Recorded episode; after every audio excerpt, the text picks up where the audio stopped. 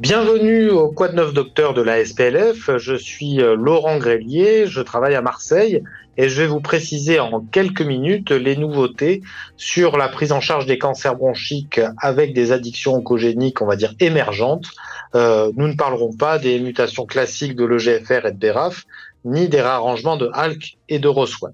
Alors le mardi du Golfe correspondant est disponible sur le site de, de la SPLF. Mais en, quelques mots, euh, les, les, points euh, les plus importants de, de, de ce mardi du Golfe, c'est que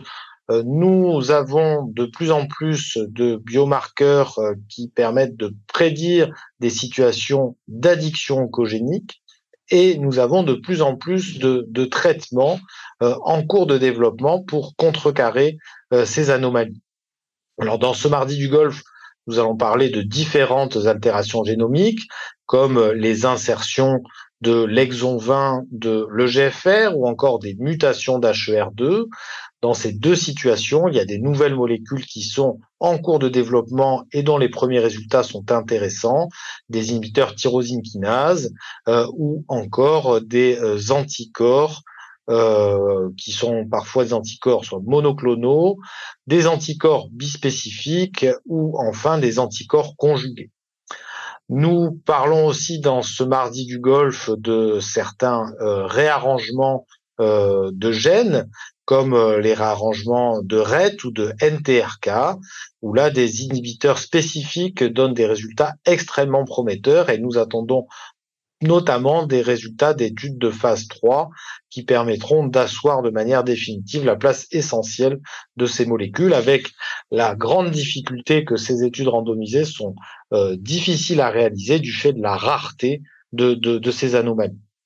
Et en fin de, présentation, euh, je m'attarde dans ce mardi du golf sur euh, la voie euh, CARAS et notamment sur les mutations de CARAS G12C, euh, notamment avec le développement de certains inhibiteurs spécifiques de CARAS G12C,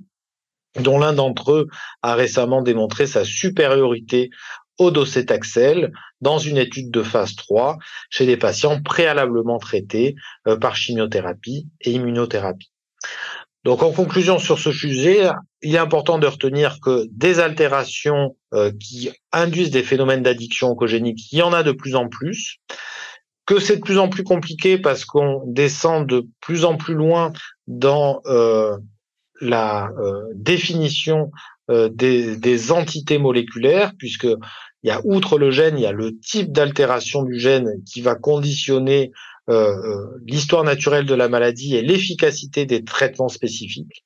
Donc c'est tout l'intérêt de pouvoir discuter le plus possible euh, des dossiers de ces malades en RCP de biologie moléculaire pour pouvoir définir au cas par cas le traitement qui semble le plus intéressant pour chaque patient. Et deuxième message important, c'est que l'accès au traitement pour ces situations d'addiction oncogénique rare, c'est un enjeu essentiel pour nos patients, d'où l'importance de travailler en réseau, puisque certains de ces traitements ne sont accessibles que dans des essais de phase précoce, euh, qui, eux, ne sont pas disponibles dans tous les centres. Voilà, je vous remercie et euh, je vous invite très vivement à euh, revoir ce mardi du golf sur le site de la SPF.